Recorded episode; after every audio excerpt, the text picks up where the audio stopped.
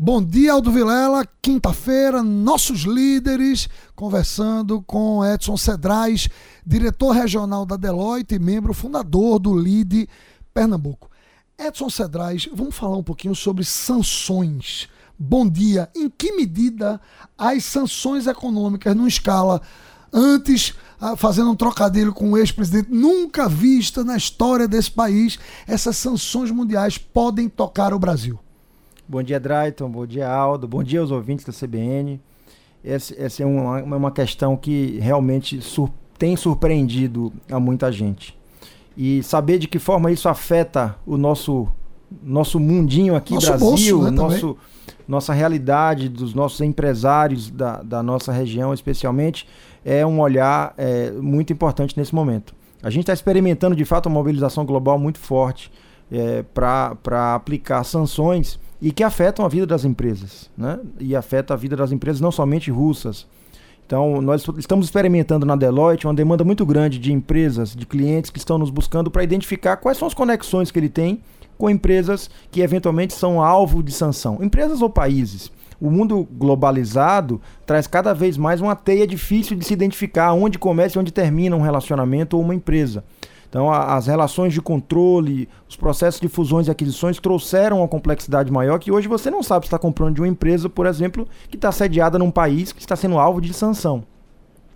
Então, o que acontece é que uh, essa, essa conexão traz novos riscos para as empresas. E nesse contexto é importante conhecer bem a sua cadeia para saber se você vai ser afetado pelo lado da indisponibilidade de fornecimento ou pelo lado do seu mercado consumidor. A gente viu recentemente algumas sanções, por exemplo, para exportação de produtos brasileiros, de alimentos, para mercados é, no Oriente.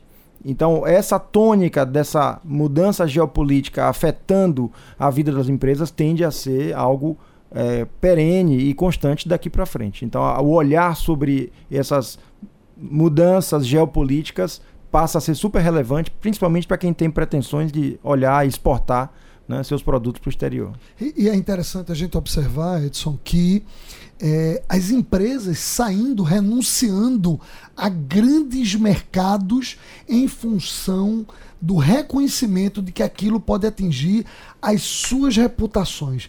É uma mudança de paradigma, Edson Cedrais. Com certeza. As empresas não podem mais lavar as mãos e mencionar simplesmente que o seu papel é simplesmente comprar, vender e gerar emprego e renda as empresas hoje são convidadas, são forçadas a se posicionar, se posicionar além daquilo que elas estão acostumadas, que é produzir riqueza, produzir uh, o, o, econômico financeiro. Então, reputação hoje é um ativo super relevante e que força as empresas a participar mais ativamente da vida das pessoas e da sociedade. Então, o movimento de empresas tomando partido e decidindo interromper operações, atuando de uma forma mais é, é, mais objetiva diante de um cenário de crise vai ser cada vez mais comum. Não dá para ficar em cima do muro. As empresas precisam de fato se, se, posicionar em relação a, a, temas relevantes. E você consegue enxergar esse amadurecimento das empresas também é, no nosso mundo, que a gente está falando de Brasil, de Nordeste, de Pernambuco, você já consegue ver as empresas conectadas com essa, com essa mudança de atitude? Sim, Drayton, sim, em níveis diferentes, a depender do setor em que a empresa atua, mas a gente percebe claramente o, as práticas de ESG avançando nas empresas. Muito mais do que um mero indicador, uma meta a ser cumprida. É a empresa se preocupando em participar do dia a dia da sociedade de maneira mais efetiva. Bom, esse foi a nossa quinta-feira com o diretor regional da Deloitte, Edson Cedrais. Aldo Vilela, é com você. Um bom dia aos nossos ouvintes.